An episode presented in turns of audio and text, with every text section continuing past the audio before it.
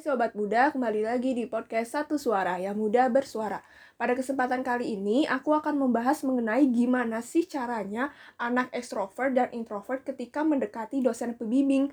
Kali ini aku ditemani mahasiswa tingkat akhir yang pastinya sudah merasakan bertemu dengan dosen pembimbing. Selamat sore Kasih. Selamat sore semuanya. Nah, kita kan langsung aja ya berbicara mengenai extrovert dan introvert. Kasih ini termasuk cenderung ke mana? Kalau aku lebih ke introvert. Nah, sebetulnya kalau misalnya introvert sendiri itu dia gimana sih? Kan kalau aku extrovert.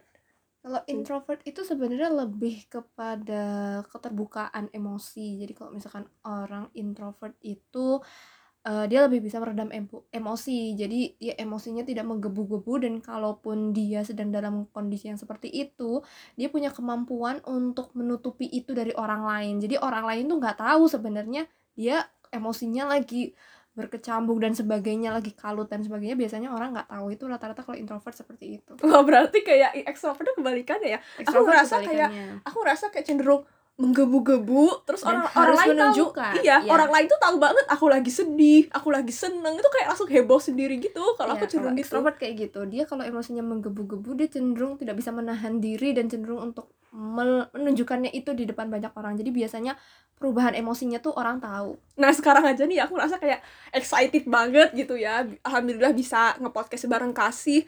Ya gini jadi kayak ada semangatnya itu kayak ingin banget dibuka gitu ya ingin Iya. terbuka gitu. Iya, karena kalau mendam itu. tuh kayak ngerasa ah energi aku tuh nggak kayak gini kayak gitu Iya kan. seperti itu. Kalau introvert lebih ke conserve energy dia Iya kan kalau misalnya aku sendiri kalau bertemu banyak orang tuh lebih suka gitu kan. Iya. Karena energi aku tuh ketika bertemu banyak orang kayak Iya, gitu. Kalau kita introvert ketika ketemu orang kita pakai energi kita. Jadi kita justru energinya berkurang seiring dengan waktu bertemu dengan banyak orang. Kalau misalkan extrovert kan dia justru dapat energi dari bertemu orang.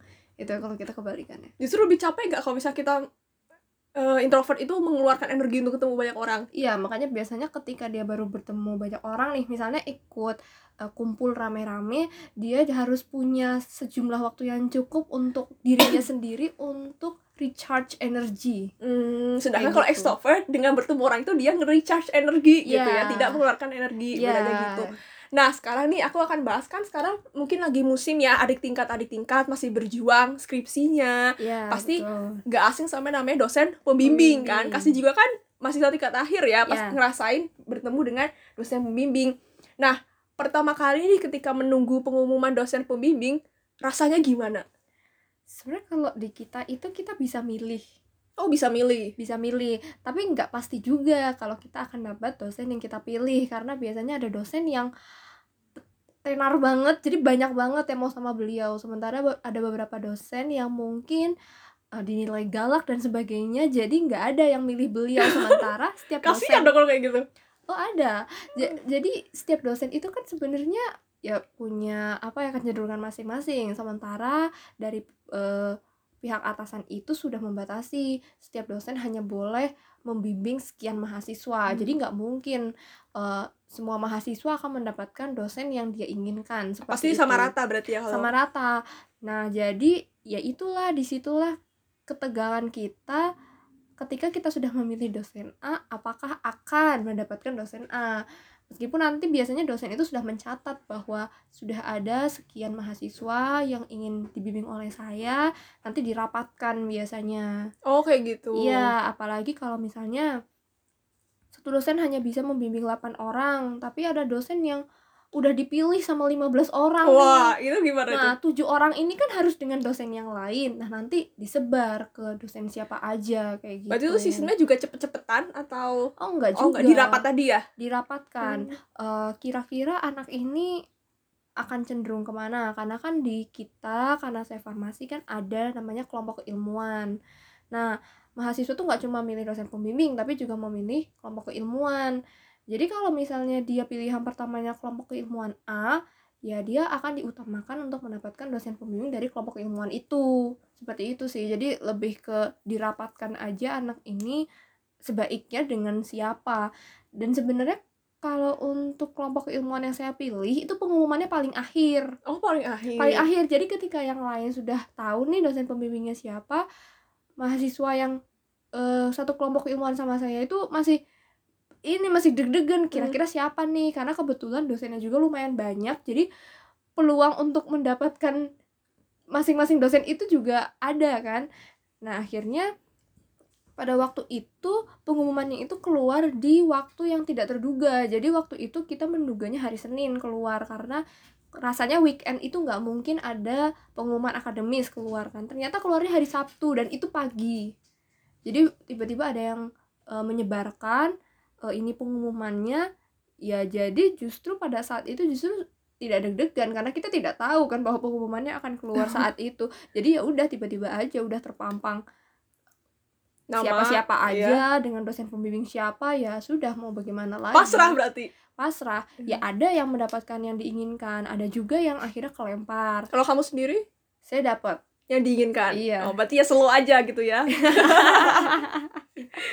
Berarti beda dari sama saya sama aku ya. Mungkin mungkin bedanya itu lebih ke ketika aku menghadapi ya. Kan aku itu tahu kasih tahu aku kalau misalnya oh berarti hari ini pengumuman ya dan dosennya itu ya saya termasuk orang yang ditakuti dosen-dosennya. Saya Oh. deg-degan itu deg-degan.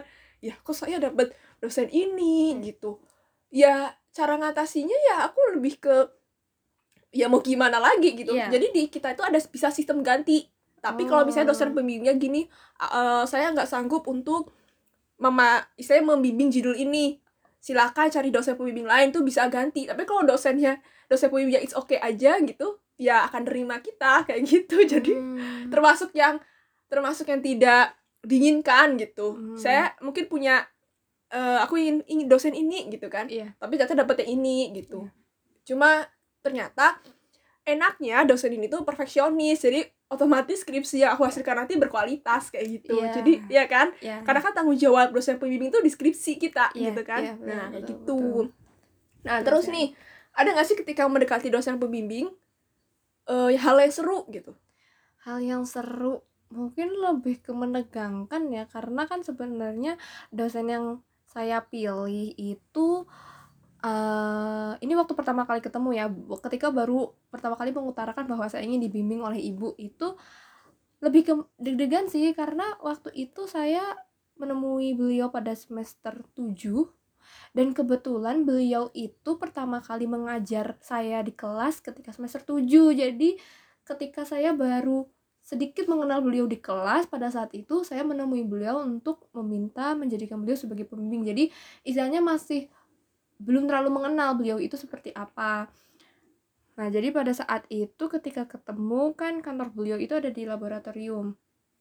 Jadi udah janjian tapi pada saat saya datang sama teman saya satu orang itu beliau lagi ada tamu. Terus ya udah kita nungguin di luar. Nah pada saat itu teman saya nyeletuk kira-kira kita udah ditanyain topik belum ya? Jangan-jangan kalau kita belum punya topik nih dianggap nggak serius terus nanti jadi nggak dipilih. Nah terus jadi saya jadi bingung kan karena pada saat itu saya belum memikirkan topik. Ya udah sembari nunggu itu saya sembari nyari-nyari apa ya kira-kira topik yang bisa eh, diajukan kalau kalau beliau bertanya. Terus akhirnya dapat beberapa topik yang kayaknya bisa sih dilakukan. Dan pada saat bertemu ya ternyata benar ibunya menanyakan eh, kenapa memilih saya? Kalau misalkan terus dibimbing saya emang mau penelitiannya apa? Karena kan sebenarnya setiap dosen meskipun kelompok keilmuannya sama punya ekspertis di bidang masing-masing. Jadi kalau misalnya keinginan kita tidak sesuai dengan ekspertis beliau beliau pasti menyarankan untuk mencari dosen pembimbing yang lain yang sesuai iya, dengan kayak ya. Ekspers- ekspertisnya. Akhirnya saya mengutarakan beberapa topik yang memang sesuai dengan ekspertis beliau dan di situ kita bincang-bincang sedikit eh, mungkin atau tidaknya dilakukan. Tapi pada saat itu sebenarnya saya ada satu topik yang saya pikirkan tapi saya tidak saya utarakan karena saya pikir kayaknya tidak mungkin dibolehkan untuk eh, mahasiswa setara S1 karena saya rasa itu cukup eh, lumayan rumit penelitiannya. Tapi ternyata sekarang saya mengerjakan topik itu. keren ya Ternyata saya mengajarkan topik itu dan ternyata emang beliau cukup eh, sering melakukan penelitian serupa. Jadi beliau menyarankan untuk melakukan topik itu yang ternyata wah kok ternyata eh, sama ya seperti yang saya inginkan sebelumnya. Jadi ya sudah saya lakukan saja penelitian. kalau aku ngeliat tuh kayaknya tertata banget ya udah dalam otak wah kemungkinan dosen ini akan menanyakan topik langsung sigap banget ya Iya. Eh, apa nyari topik gini-gini. Iya. beda banget ya kalau aku nunggu dimarahin dulu baru eh, bikin topik karena kita itu kan awalnya ngajuin proposal penelitian gitu kan. Iya. eh ternyata do- dosen ini tuh gak suka sama semua judul kita. Kita tuh cengok aja. Iya nggak mikirin judul sama sekali. Baru ketika besok pokoknya ketemu saya udah di judul gitu. Hmm. Eh, udah ketemu judul biasa kan dosen perfeksionis ya. Jadi Iya. punya target banget ketika ketemu saya harus nyerahin ini ini nah mungkin enaknya tipe-tipe extrovert kayak aku mendapat dosen yang target banget lebih teratur. Karena kan Iya. kalau extrovert cenderung masa bodohan gitu kan. Meskipun karena lebih suka bergerak gitu. Jadi kayak konsep itu entar-entaran nunggu di apa dulu baru gitu kan. Mungkin lebih ke kayak gitu ya kelihatan banget kalau anak ya Iya, terjadwal. Jadi emang ya extrovert itu lebih kalau ngonsep itu lebih kurang sih karena dia cenderung lebih kalau suruh penelitian gitu kan dia cepet. Tapi ketika suruh konsep rada lambat gitu. Apalagi mikirin topik penelitian. Ya, karena sebenarnya kalau saya lebih ke kayak, aduh saya mau menemui dosen ini, kira-kira dosen ini akan menanyakan apa. Jadi saya sempat cari tahu juga kalau misalkan ketemu dosen pertama kali itu udah ditanyain apa saja. Nah, itu jadi ancang-ancang karena kan ya jangan sampai ketika kita sudah membuat janji, istilahnya saat itu kan kita minta bertemu dengan beliau berarti kita sudah membuat beliau menyisihkan waktunya yang berharga untuk Iya, bertemu kita. Jangan sampai terkesan seperti kita main-main dan tidak serius. Saya saya berpikirnya seperti itu. Jadi setidaknya eh, beliau melihat eh, kesungguhan saya menginginkan beliau sebagai dosen pembimbing saya seperti itu. tahu nggak apa yang aku persiapkan ketika ketemu dosen pembimbing Apa? aku lebih ke mental karena Oh, dosen itu perfeksionis dan Iya. aku bukan orang perfeksionis jadi kayak ngerasa ya udah mental dulu aja yang penting pede gitu baru ketika ntar dimarahi beliau aku mencoba untuk istilahnya nyaman dulu lah slow aja santai nggak tiba-tiba tegang atau apa kan karena kan ada yang lain itu mungkin introvert ya yang kalau misalnya ketika tidak sesuai ekspektasi itu suka ngedown tiba-tiba ya Gitu ya? karena cenderung eh, kalau dari saya sendiri juga ngerasa bahwa ketika saya sudah memiliki rencana ABC akan berharap bahwa semuanya akan berjalan semulus itu ABC. Padahal ya tidak selalu seperti itu dan karena kita itu kadang kurang sifat spontanitas. Jadi Hmm. kadang ketika keadaannya tidak sesuai Hmm, dengan iya. kita rencanakan kita agak bingung dan akhirnya gambling harus seperti apa. Seperti itu sebenarnya. Lebih hambatannya lebih ke situ. Jadi biasanya judul itu yang pertama dibicarakan ketika sudah deal penelitiannya ini judulnya ini baru kita bikin proposal jadi ketika Oh. mengajukan proposal itu lebih kepada yang di apa yang dibahas itu udah lebih banyak ke arah metode sih sebenarnya ketika kita Oh. mengajukan proposal. Jadi judul itu sudah pasti fix ketika proposal itu diajukan. Oh berarti beda ya kalau di aku proposal bisa diganti lagi. Jadi kita punya bekal berapa proposal gitu. Oh, kayak enggak, menjajakan dosen. Eh, satu proposal udah yang itu tinggal metodenya aja yang Hmm. diperbaiki disempurnakan. Karena ke gitu. lapangan aja itu kan masalah tinggal ke lapangan Iya. nah pernah nggak sih sulit ketemu dosen pembimbing? Terus perasaannya gimana ketika sulit sering ya. Meskipun sekarang sebenarnya kita sudah sangat terbantu dengan teknologi yang ada kita udah ada HP terus juga sekarang eh, para dosen juga udah bisa dihubungi lewat WA ya kan Iya. seringnya.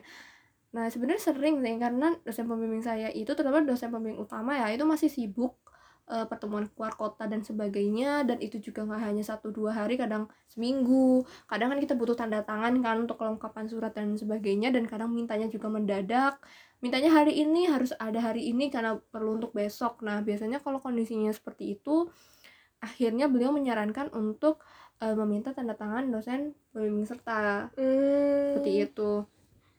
Cuma ya eh, ini bisa membantu untuk hal-hal yang memang eh, bisa digantikan tanda tangan dos, eh, pembimbing, dosen pembimbing utama dengan dosen pembimbing serta. Nah tapi kan ada beberapa hal yang harus pembimbing utama. Nah kalau ini sih biasanya eh, saya lanjut komunikasikan lewat ini sih lewat eh, nom apa nomor WA biasanya. Eh, sebaiknya seperti apa seperti itu. Jadi dari beliaunya juga biasanya kasih insight atau solusi sebaiknya seperti apa gitu sih. nah kalau misalnya nih tiba-tiba sulit banget ya udah ke kampus terus ketemu beliau ingin ketemu beliau ya rencananya tapi ternyata berkali-kali tuh nggak ketemu-temu. Itu perasaan kamu gimana biasanya? Ini lebih ke sebenarnya lebih ke kalau jam ya. Misalnya eh, udah janjian jam satu tapi ternyata jam satu itu eh, beliau masih ada pertemuan Nah, ya, dengan orang gitu. lain. Kemudian eh, pertemuannya itu panjang jadi melewati jam pertemuan kita.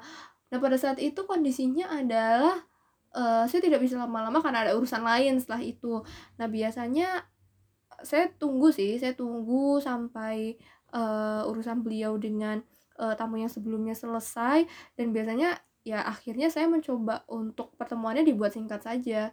Seperti itu karena kan uh, emang kadang ada hal-hal mendesak yang kemudian harus dilakukan oleh beliau dan beliau tidak sempat menginformasikan kepada kita. Jadi ya ya mau bagaimana lagi? Biasanya saya langsung buru-buru uh, reschedule uh, ya saya menanyakan kira-kira ibu uh, bisa ditemuinya kapan kalau bukan hari ini? Karena saya misalnya saya ada uh, kelas atau dan sebagainya. Jadi biar apa ya tidak menunda terlalu lama juga untuk bertemu gitu. Berarti langsung reschedule gitu, tapi reschedule. tetap slow ya perasaannya. Reschedule. Kan uh, sebenarnya kalau dibilang slow itu tergantung kepentingannya apa oh, bertemu. Oh, yeah. Kalau misalnya kepentingannya untuk membahas sesuatu yang sekiranya bisa dilanjutkan via WA, mungkin bisa uh, slow ya. Tapi mungkin kalau kepentingannya administratif kayak butuh tanda tangan saat itu juga dan harus tanda tangan beliau, mungkin ya panik juga oh, kan. Panik. Mm -mm kalau misalnya aku sendiri ya berbicara mengenai apa tadi sulit gak sih menemui? Ya, sering banget ya karena kedua dosen aku itu dapetnya satu rektor wakil rektor hmm. yang kedua dosen ketua prodi sejarah. Oh. ketua prodi ketua prodi sejarah. Jadi emang jadwalnya ya jadwal tapi ketika dosen itu sudah free dan menerima kita wah itu tuh kayak bermutu banget sejam aja. Itu bisa bimbingan sejam dan itu bikin seneng banget. Kita tuh ada insight yang jadi kita tuh diarahkan. Ya. kan ada dosen yang tiba-tiba yaudah gimana kamu aja? Ya kita itu malah jadi bingung. iya jadi bingung. Tapi ini bener-bener dosen yang mengarahkan. Jadi mau mau ditunggu pun berharga gitu. Nggak sia-sia rasanya gitu kan. Cuma emang kalau untuk yang dosen pem, pembimbing satu enaknya beliau udah ngata, udah berkata kayak gini silakan anda uh, apa istilahnya kayak bimbingan sama dosen kedua aja sama saya tinggal ACC nah kan kayak ngasih kepastian. Yeah. beda kalau yang nggak ngasih kepastian ngegantung. Itu ada kayak jengkel. Hmm ini apa nih? Gitu. Iya, kadang kita bingung uh, di satu sisi kalau tidak bertanya bingung kalau bertanya bingung tanya iya. seperti apa? Iya gitu. Terus kalau bisa dimarahin nih dimarahin dosen pembimbing ketika bimbingan pernah nggak?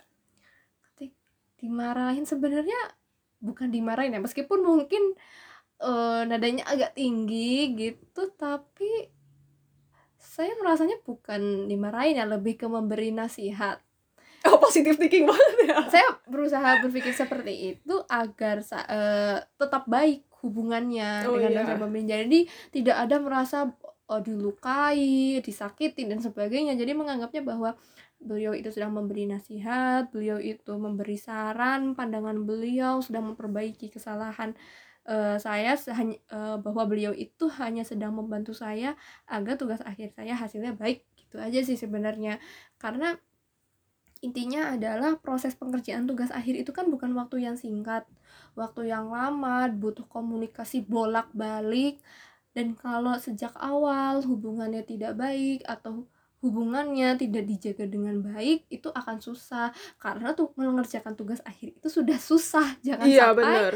hubungan kita dengan dosen pembimbing itu juga tidak bagus karena iya. itu hanya akan menambah pikiran saja jadi sebaiknya itu sih dijaga sekali hubungan dengan dosen pembimbing maksudnya kita berusaha uh, berpikir positif bahwa semua dosen pembimbing pasti menginginkan yang terbaik untuk anak bimbingnya gitu. Wih, hebat ya positif thinking.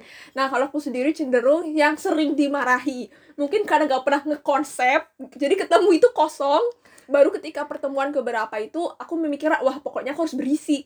Aku istilahnya harus sudah kayak proposal berjalan gitu. Yeah. Jadi iya. ketika ditanya udah tak tak tak tak. Yeah. Tapi selalu dimarahi sih. Jadi lebih ke dosen itu selain membimbing kita lebih ke pelatih mental karena persiapan yeah. sidang nanti sidang oh. nanti kan kita sama penguji kan iya. mentalnya yeah. kan pasti dicampur aduk yeah.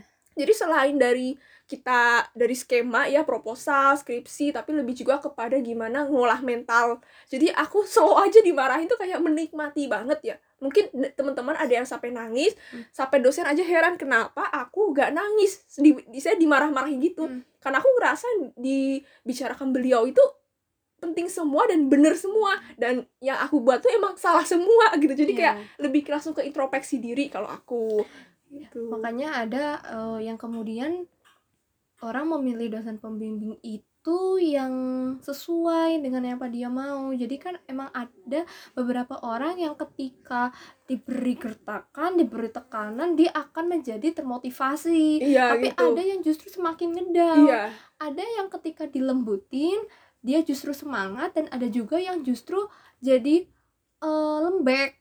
Jadi ya udahlah nanti ya udahlah nanti. Jadi itu sebenarnya adalah ketika kita punya pilihan untuk memilih dosen pembimbing pilihlah yang sekiranya bisa eh, memotivasi. Itu sih karena tugas akhir itu ya sekali lagi tugas akhir itu bukan hal yang mudah.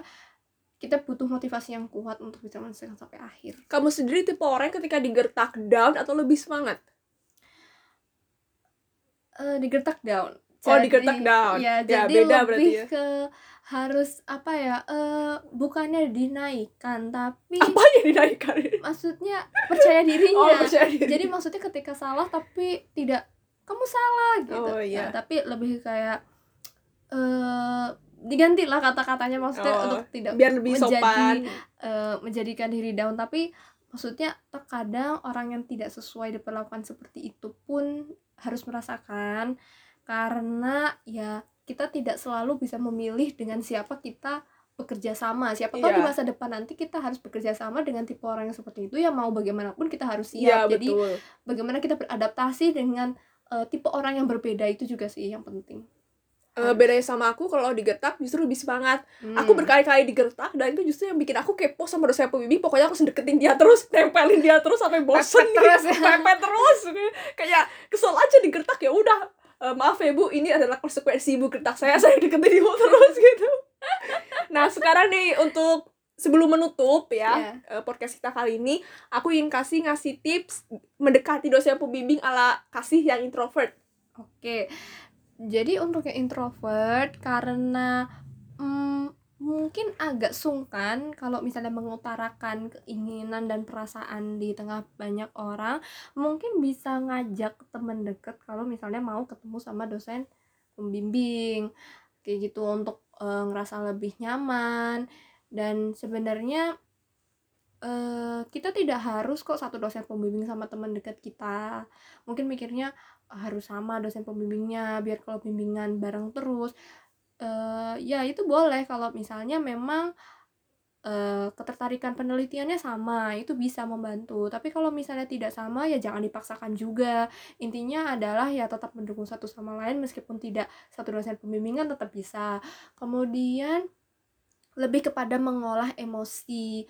Mengolah emosi bahwa dosen pembimbing itu pasti menginginkan yang terbaik. Jadi eh, sedikit eh, gertakan sedikit tekanan yang diberikan selama proses mengerjakan TA itu hal yang wajar jangan terlalu diambil hati seperti itu aja sih Oh iya. Oke, kalau untuk aku ya, gimana sih tips cara mendekati dosen pembimbing ala extrovert? Yang pertama adalah mentalnya harus kuat.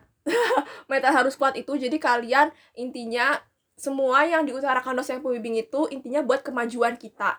Kemajuan kita dan tetap berpikir terbuka. Jangan jadi orang yang mentang-mentang kayak ngerasa dosen pembimbing ini tidak memberikan apa-apa buat kita. Jangan. Intinya kita ketika dibimbing dibimbing ya kita butuh sesuatu gitu dari beliau jadi kita berusaha untuk berpikiran terbuka dan mentalnya kuat itu yang pertama banget harus dijaga mentalnya kuat jadi tidak mudah down justru lebih semangat gitu nah yang kedua adalah pepet terus ya kalau aku tipe orang yang ketika digertak aku justru akan memepet terus. Sampai akhirnya dosen itu luluh. Mana ada manusia yang hatinya kayak batu terus gitu saya gitu kan. Iya. pasti hatinya kayak bidadari suatu saat nanti jadi pepet terus. Sama yang ketiga adalah kita sesantai-santainya kita kita tetap harus buat target. Karena dosen pembimbing juga lelah kali ngadepin kita yang ketika ketemu nggak pernah ngasih target apa-apa. Jadi ketika kita sudah menghasilkan nih ketika bertemu dosen pembimbing dosen pembimbing tuh melihat wah ini anak bab satu duanya keren. Wah pasti ke sananya akan lebih diutamakan.